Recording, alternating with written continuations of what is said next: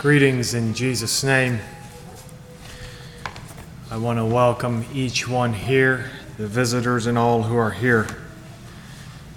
It's good to be here with you again this morning after being gone for a little while. Feels like it's a long time since I have stood here and preached here at Millmont. But we did have a good trip barring some vehicle troubles, but we are back here home again, and it is good to be here.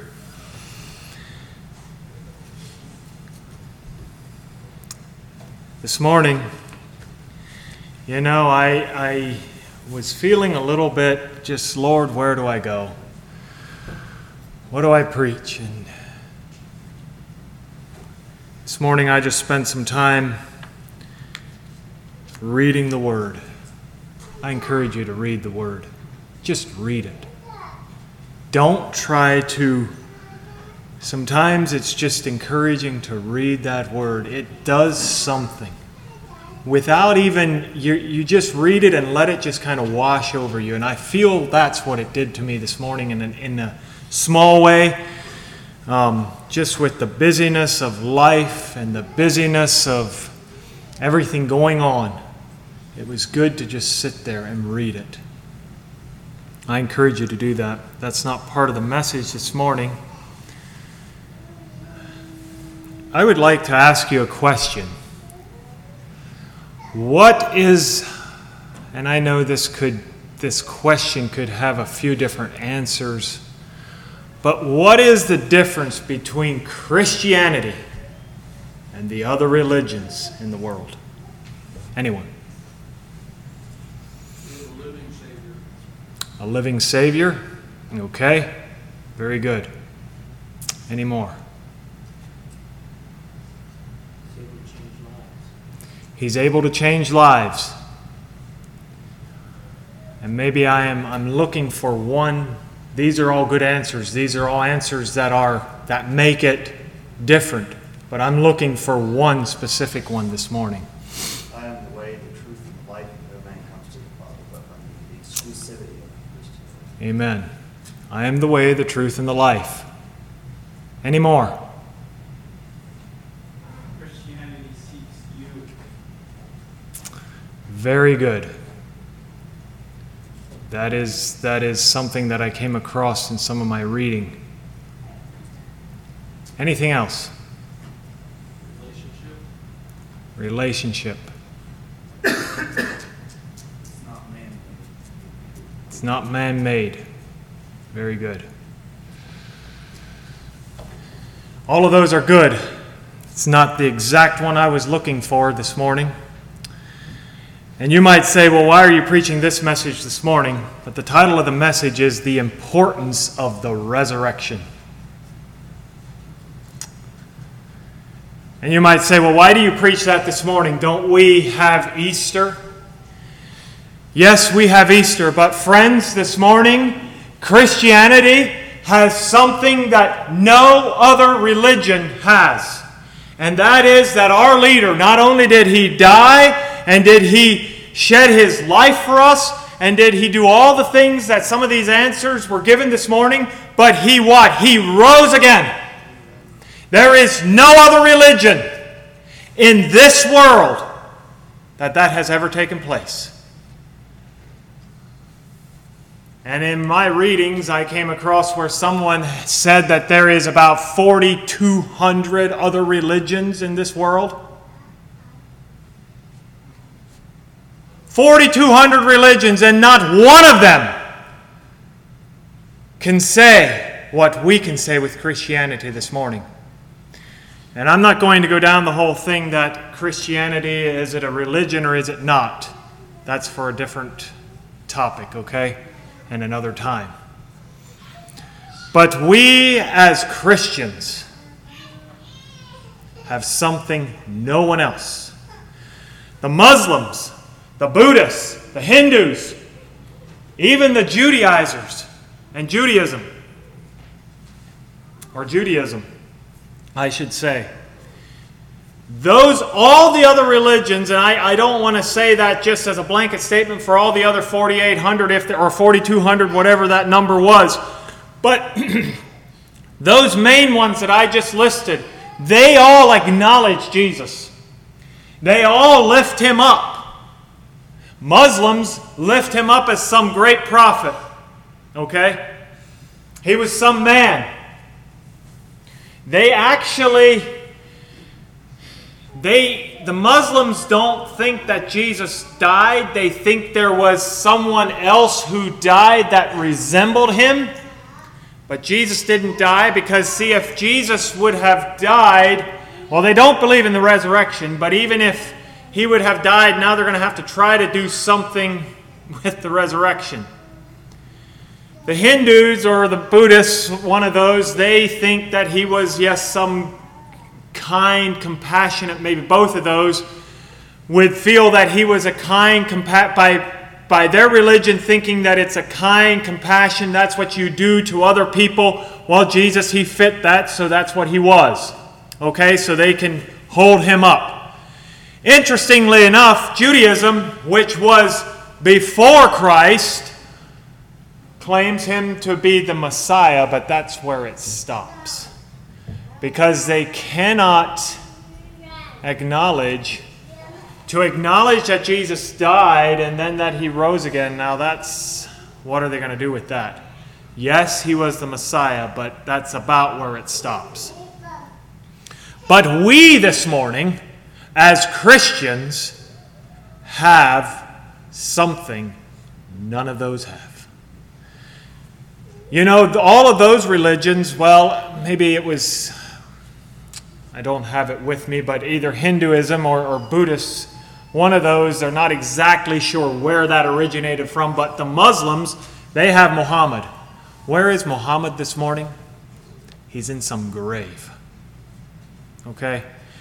And one of the articles I was reading had a picture there, or a like a picture in the article with the different tombs of different people, different leaders they had a picture there of a tomb. I don't know, is it the tomb of Christ or not? Doesn't really make a difference. But that one is empty this morning. And that's what I would like to just um, proclaim to you this morning. This morning's message, and then next Sunday's message, Lord willing, is going to kind of be a follow up from this one. Next Sunday's, I believe, is going, the one next Sunday is going to have something to do with having the new are you living in the new life or do you have new life? Next Sunday, we would like to look at that. So, Christianity is exclusive in that it has its leader is the only one who died and rose again. But it's not just exclusive, it is also inclusive in that whosoever will may come. Okay? It's exclusive, but not to the point that it is only for certain ones. Not to the point that there is this thing of just certain elect ones who can be saved. And you and I are trying to wait and trying to wade through life and we're trying to figure out, well, am I one of those elect? As some of the teaching is out there, that is not what Christianity is. It is exclusive in, in what I already said, but it is all inclusive in that whosoever will may come.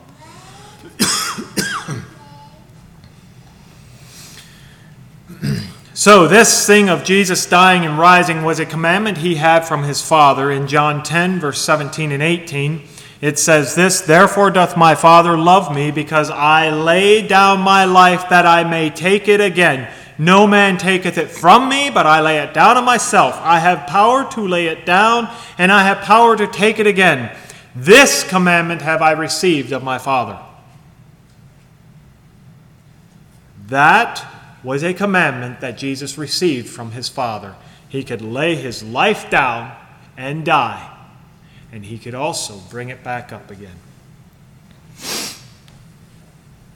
We someday, and this message this morning is the importance of the resurrection of Jesus Christ, not the resurrection that we if we die in this life, there is coming a day where we are going to be resurrected again. That's not where we're going this morning. I want to bring out the importance of Christ's resurrection and how important that is for us as Christians. Turn to 1 Corinthians chapter 15 for a text this morning. I'm going to read the first 22 verses of 1 Corinthians chapter 15, and I realize that first we could read the whole chapter here, but we are looking at the importance of the resurrection of Jesus Christ, not so much the resurrection of us as saints this morning. 1 Corinthians 15, verse 1 Moreover, brethren, I declare unto you the gospel which I preached unto you which also you have ye have received, and wherein ye stand, by which also ye are saved, if ye keep in memory what I preached unto you, unless ye have believed in vain. For I delivered unto you first of all that which I also received, how that Christ died for our sins according to the Scriptures, and that he was buried, and that he rose again the third day according to the Scriptures, and that he was seen of Cephas, then of the twelve. After that, he was seen of above 500 brethren at once, of whom the greater part remain unto this present, but some are fallen asleep. After that, he was seen of James, then of all the apostles. And last of all, he was seen of me also, as of one born out of due time. For I am the least of the apostles, that am not meet to be called an apostle, because I persecuted the church of God. But by the grace of God I am what I am, and his grace which was bestowed upon me was not in vain, but I labored more abundantly than they all. Yet not I, but the grace of God which was with, it, with me. Therefore, whether it were I or they, so we preach, and so ye believed. Now, if Christ be preached that he rose from the dead, how say some among you that there is no resurrection of the dead? But if there be no resurrection of the dead, then is Christ not risen? And if Christ be not risen, then is our preaching vain, and your faith is also vain. Yea, and we are found false witnesses of God, because we have testified of God that he raised up Christ, whom he raised not up, if so be that the dead rise not. For if the dead rise not, then is not Christ raised. And if Christ be not raised, your faith is vain, ye are yet in your sins. Then they also which are fallen asleep in Christ are perished. If in this life only we have hope in Christ, we are of all men most miserable. But now is Christ risen from the dead and become the firstfruits of them that slept. For since by man came death, by man also came the resurrection of the dead. For as in Adam all die, even so in Christ shall all be made alive. We'll cease reading there. In verse 1 here, he brings out this I declare unto you the gospel which I preach unto you, which also ye have received, and wherein ye stand. And Paul is saying, I have preached the gospel to you. And if we go back to 1 Corinthians chapter 1, verse 18, he says this For the preaching of the cross is to them that perish foolishness, but unto us which are saved it is the power of God. And also in Romans 1:16, For I am not ashamed of the gospel of Christ. For it is the power of God unto salvation to every one that believeth, to the Jew first and also to the Greek. There we have this idea of the gospel. Now, this morning, when we preach the gospel, you know it's not enough just to preach that Jesus died on the cross and then that was it. As we're going to see later. The importance is, is that we also bring out that Jesus rose again. And as we was already mentioned, and as we had in our Sunday school lesson, where is he this morning?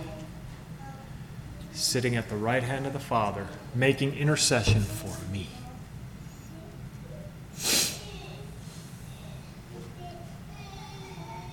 I shared this with someone recently. He's making intercession for you and me. He's sitting there, and he sees you, and he sees me. And perhaps we're struggling with something in life. And we come, and God is saying, Who is this? And Jesus is saying, God, Father, don't you know? I have him written on my hand. Here he is. That's what our Jesus is doing this morning. It's precious. But he wouldn't be doing that if he wouldn't have rose again? And me preaching this morning would be nothing. I'm getting ahead of myself.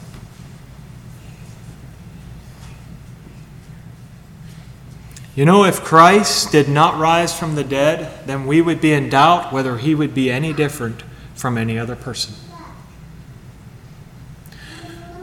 Listen, this morning, this is, this is simple. You all know it. I think I'm, I'm hoping I'm preaching, and I believe I am, to those who believe in the resurrection. I don't think I'm preaching to, may I say, to Corinthians this morning, as we're going to look at here later. I'm preaching to those who believe in the resurrection. Christ had to rise in order for us to realize that He is all powerful. And we realize that as we look at the gospel and we read through the gospels and we see what He did, the miracles He did. This morning I was reading just the life of Elisha, and Elisha did one miracle after the next. So, in other words, we could, if you really want to get technical here or whatever, you could say, well, Elisha did all kinds of miracles, Jesus did too. Elisha didn't rise from the dead. Jesus rose from the dead. And by that, we can see that he is all powerful. We must believe in the bodily resurrection. If we don't, then, we pro- then what we proclaim is not effective. It is not the gospel without the resurrection. That is part of the gospel this morning, brethren and sisters. It is, that's that's just an it's amazing thing. As we see in verse 3 For I delivered unto you, first of all, that which I also received, how that Christ died for our sins according to the Scriptures. And then verse 4 And that he was buried, and what? And that he rose again the third day according to the Scriptures. He rose again. That all needs to be part of the gospel. If Christ would not have risen, then we would have no hope this morning and no power. We would be no different than any of these other religions. We would just be like the Muslims. We would just be like the Buddhists or the Hindus or the whoever. Even, even this morning, I was reading of an atheist who actually um, acknowledged something about Jesus. But we would be no different than them. We would be without hope in this life if Christ would not have rose. Now let's jump down. We have these verses here, verses 5, 6, and 7 and also 8, where Paul is saying that he was seen of Cephas, then he was seen of the 12, and then he was seen of 500 brethren. And Paul says the greater part, this is being written to the Corinthians, so that that time the greater part of those 500 were still alive. And then he says, and then he was seen of me also as one born out of due time. You know, Paul would have been alive when Jesus rose from the dead. So there is a possibility that Paul actually saw Christ after he was resurrected. But all of that is, is Paul is just saying he's trying to build on this case that Jesus Christ rose. Because as he comes down through here, he says in verse 12, he's going to come and he's going to try to bring out to these Corinthians, and I would like to say this to all of us it is very important. Christ rose again. Now, if Christ be preached that he rose from the dead, this is what we're preaching, Paul is saying. But he's kind of saying it in a question form. Now, if we're actually saying that Christ rose from the dead, how is it that some among you say that there is no resurrection of the dead? So, in other words, he's saying, Corinthians, what are you doing here? We're preaching that Christ rose from the dead, okay? That there is a resurrection. But some among you are saying there's no resurrection of the dead. He's saying, wait a minute. Something isn't lining up here, Corinthians. He rose from the dead, is what he is. He's trying to put that question in their minds and get them to think why do you say this?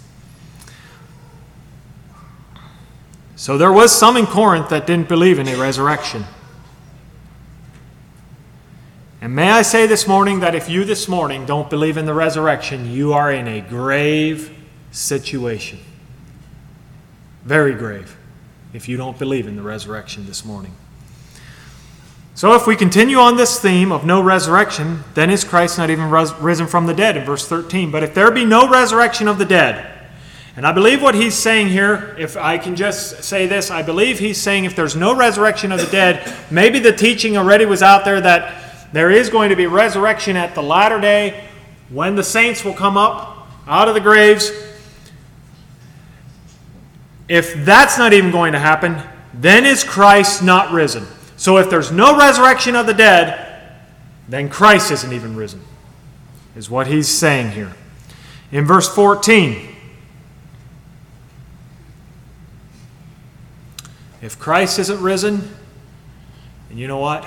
I may as well go home right now. That's basically what he's saying in verse 14.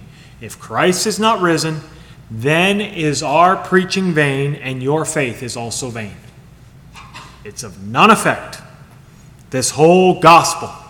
The faith that we put into Jesus Christ and into the gospel, into that message that was delivered to us, we can't, that faith is useless if Christ is not risen. You don't have anything to live for. And we could go on. He goes on and he says, We're going to be found false witnesses of God because we've testified. So this morning, if Christ didn't rise and I'm here preaching that he did rise and you say no, he didn't, then I am being a false witness. That's what Paul is saying in verse 15.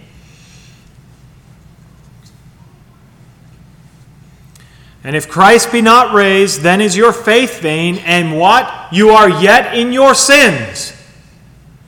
This morning, if Christ didn't rise, then our faith is vain and we're still living in sin. And then verse 19 if in this life only we have hope in Christ, we are what? Of all men most miserable. If only Christ died and that's where it stopped, and that's all we know, and we just think of him as some great prophet or some man that is a kind, compassionate man, so we lift him up fairly high in our religion then we're of all men most miserable. But now is Christ risen from the dead, and he's become the first fruits of them that slept. He is risen. Now, I would just like to go back and look at the resurrection of Christ and the significance of it, and how that is what started this new kingdom. First, let's look at a prophecy of his resurrection. In Psalm 16, you don't have to turn there, verses 8 to 11, it says this I have set the Lord always before me, because he is at my right hand, I shall not be moved. Therefore, my heart is glad, and my glory rejoiceth. My flesh also shall rest in hope. For thou wilt not leave my soul in hell, neither wilt thou suffer thine Holy One to see corruption. Thou wilt show me the path of life. In thy presence is fullness of joy. At thy right hand there are pleasures forevermore. And if you turn to Acts chapter 2, this was actually ref that's where this psalm was referenced in Acts chapter 2 when Peter was preaching his message. We're going to read 24 through 32 of Acts chapter 2 whom God hath, hath raised up, having loosed the pains of death, because it was not possible that he should be holden of it. For David speaketh concerning him, I foresaw the Lord always before my face, for he is on my right hand, that I should not be moved. Therefore did my tongue rejoice, and my, therefore did my heart rejoice, and my tongue was glad. Moreover, also my flesh shall rest in hope, because thou wilt not leave my soul in hell, neither wilt thou suffer thine Holy One to see corruption. Thou hast made known to me the ways of life. Thou shalt make me full of joy with thy countenance. Men and brethren, let me freely speak unto you of the patriarch David, that he is both dead and buried, and his sepulchre is with us unto this day. Therefore, being a prophet, and knowing that God had sworn with an oath to him, that of the fruit of his loins, according to the flesh, he would raise up Christ to sit on his throne, he, seeing this before, spake of the resurrection of Christ that his soul was not left in hell, neither his flesh did see corruption. This Jesus hath God raised up, whereof we all are witnesses. Notice in verse 24 it says that Jesus could not be held by death because it was not possible that he should be holden of it. Interesting. Jesus could not even be held by death. He was fully man and he was fully God. Therefore, because he was fully God, he could not, death could not hold him. You know, it's interesting that it held him for three days. You'd wonder what all, you know, it, it, I just get the idea that as he's in the grave there, it's just starting to, this thing is just about ready to burst, and it does on that morning. and then Peter also says that we are all witnesses of this event. Now, what I would like to look at for just uh, the rest here is to look at the different instances where the disciples didn't believe that Jesus was risen from the dead after he had rose. Okay, the disciples had walked with him for those three and a half years, and then he died, and then what? Here we see that they believed in the resurrection, but it took them a little bit to come to that. Let's just look at some of those. First of all, I would like to, and this is not one of the disciples, but this is one of these people that was, I believe, perhaps was in the upper room with the disciples, so she would have come out of that upper room perhaps, and this is Mary Magdalene. In John chapter 20, verses 13 to 18, and they say unto her, Woman, why weepest thou? This is the angel saying this to her. She saith unto them, Because they have taken away my Lord, and I know not where they have laid him. And when she had said thus, she turned herself back and saw Jesus standing, and knew not that it was Jesus. Jesus saith unto her, Woman, why weepest thou? Whom seekest thou? She, supposing him to be the gardener, saith unto him, Sir, if thou hast borne him hence, tell me where thou hast laid him, and I will take him away. Jesus saith unto her, Mary. She turned herself and saith unto him, Rabboni, which is to say, Master. Jesus saith unto her, Touch me not, for I am not yet ascended to my Father, but go to my brethren and say unto them, I ascend unto my Father and your Father, and to my God and your God. Mary Magdalene came and told the disciples that she had seen the Lord and that she had and that he had spoken these things unto her. Mary here it seems like didn't believe. Obviously the tomb was empty, but she says to Jesus, thinking he's the gardener, "Where did you lay him? Just show me where you laid him so that I can take him away." Mary didn't believe. Do you know when Mary believed? I believe Mary believed the instant that Jesus looked at her and he said, Mary. Mary believed that instance that this was Jesus and that he rose again. So that's the first instance of, or that is one of those, yes, it is the first instance, the first person I believe that Jesus saw after he rose from the dead was Mary. I may be wrong. I didn't um, do all the correlation there with where it all comes into play, but he tells her to go and tell his disciples. Now, let's go to Luke, and you don't have to turn to all of these. I have these here in my notes. Luke chapter 24, verses 10 to 11. It was Mary Magdalene and Joanna and Mary the mother of James and other women that were with them, which told these things unto the apostles. So these women come back after they were told to go back and tell the tell the disciples. They go back and what do they what does verse 11 say here? And their words seemed to them as idle tales and they believed them not. This was Peter who preached in Acts chapter 2. Believed them not. John James Thaddeus, Matthew. they looked at these women and thought, what do you, these are just idle tales. It's nothing. I don't believe it. Going on in Luke chapter 24, in verses 34 to 41, saying, The Lord is risen indeed and hath appeared to Simon. And they told what things were done in the way and how he was shown of them in breaking of bread. This is the two men on the road to Emmaus coming back to the other disciples, and this is what they're saying. And as they spake, Jesus himself stood in the midst of them and saith unto them, Peace be unto you. While they're speaking, Jesus comes into the midst. It seems like these two men believed now that Jesus had rose, and now here he comes into the midst of them. But they were terrified and affrighted, and supposed that they had seen a spirit. And he said unto them, Why are ye troubled? And why do thoughts arise in your hearts? Behold my hands and my feet, that it is I myself. Handle me and see, for a spirit hath not flesh and bones, as ye see me have. And when he had thus spoken, he showed them his hands and his feet. And while they yet believed not for joy and wondered, he said unto them, Have ye here any meat? Verse 41 says, And while they yet believed not for joy. Not exactly sure what that all means, but it's an interesting phrase. They still didn't believe, but they had joy. So I'm not sure where these disciples were going here, but they didn't believe. They wondered. They were afraid, number one, because Jesus, it would seem like Jesus just came right into the midst of them. And they thought it was a spirit. And he says, Handle me, touch me. I'm no spirit. I have flesh. A spirit doesn't have flesh and bones. And then after this, he asks them this question Have you here any meat? They get meat, and he eats that. And, you know, ghosts can't eat, spirits can't eat.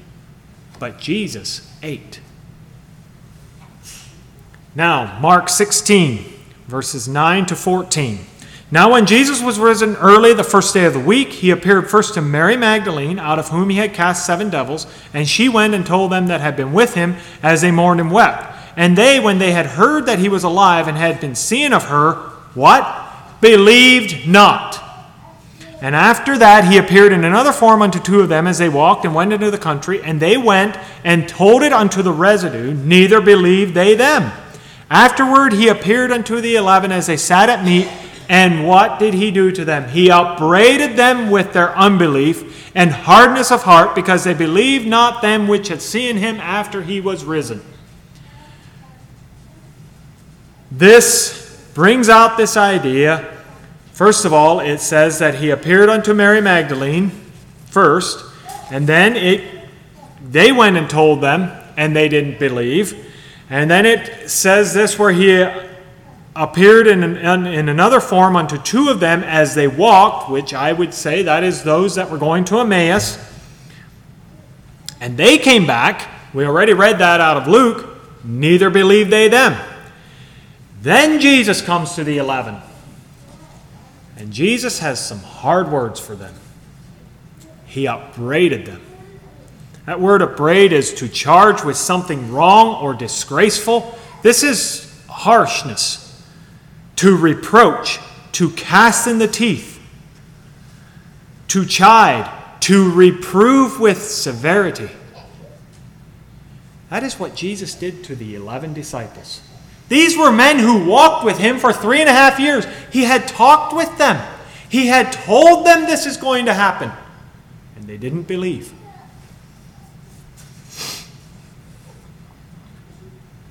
One more in John chapter 20, and we're all familiar with this one 24 to 29. But Thomas, one of the twelve, called Didymus, was not with them when Jesus came. The other disciples therefore said unto him, We have seen the Lord. But he said unto them, Except I shall see in his hands the print of the nails, and put my finger into the print of the nails, and thrust my hand into his side, I will not believe. And after eight days, again his disciples were within, and Thomas with them. Then came Jesus, the doors being shut, and stood in the midst, and said, Peace be unto you. Then saith he to Thomas, Reach hither thy finger, and behold my hands, and reach hither thy hand, and thrust it into my side, and be not faithless, but believing. And Thomas answered and said unto him, My Lord and my God. Jesus saith unto him, Thomas, because thou hast seen me, thou hast believed. Blessed are they that have, that have not seen, and yet have believed. Here we have Thomas. We call him Doubting Thomas. But I would like to say that all the 11 disciples were just like Thomas. Okay? Jesus comes, he knows what Thomas said when Jesus wasn't with him, what Thomas said to the other disciples. I'm not going to believe unless I put my finger in his in the in the prints in his hands and unless I put my hand in his side, I will not believe. Jesus comes and he says, "Thomas, it seems like he comes right into the midst of them and he comes right to Thomas and he says, "Thomas, First of all, he says, Peace be unto you. Then he says, Thomas, reach hither thy finger, and behold my hands. Reach hither thy hand, and behold my side. Thrust it into my side, and don't be faithless. And Thomas didn't even do that. It's what I would read. He says, My Lord and my God. He believed. Then Jesus says, Thomas, you believe because you saw me. This morning, friends, you believe. You are blessed this morning because you never saw, but you believed. This morning, you have believed in the resurrection. I hope you have. Or do we believe after reading all of these scriptures of these of the disciples and of Mary Magdalene and, and the people after that Jesus came to after he rose and they didn't believe? Do you believe? Or does Jesus have to come to us and rebuke us? because we don't believe in the resurrection. Maybe we believe in the resurrection, but we don't believe that it is as powerful as it is. Could that be the case? There's one thing that I just kind of glossed over because it's a message for another time. But he upbraided them with their what? Unbelief. It's serious if we don't believe. What we believe of the resurrection will have an impact on the way we live our lives. Are we excited about the resurrection this morning? You know, I read a story of a pastor who got on an airplane, sat down, and there was a construction worker, and this is just my own words, that came and sat next to him, and they got to talking, and in the course of the conversation, this construction worker, he related his conversion story. He said he went to church because life was not going well for him. It wasn't going good for him, so he decided to go to church. And he walks into church and he's sitting in church. I'm not sure where he was sitting, obviously, maybe towards the back. and he listened to the story of the resurrection. He became convicted. The altar call was given. He gets up and he starts coming down to the front. And as he comes down to the front, he starts looking around at all these people who have been going to church, maybe for a long time already. And he looked at their faces, and their faces just seemed stoic and long. And he couldn't figure out why not everyone was coming to the altar. He said, what his point was is that the resurrection was the greatest event. This thing of Jesus dying the whole salvation story, the gospel story of Jesus dying, and then that he rose again and he's sitting at the right hand of the Father was so exciting, he, so exciting that he couldn't comprehend why everybody was sitting there with long faces, just stoic faces, and weren't excited about anything.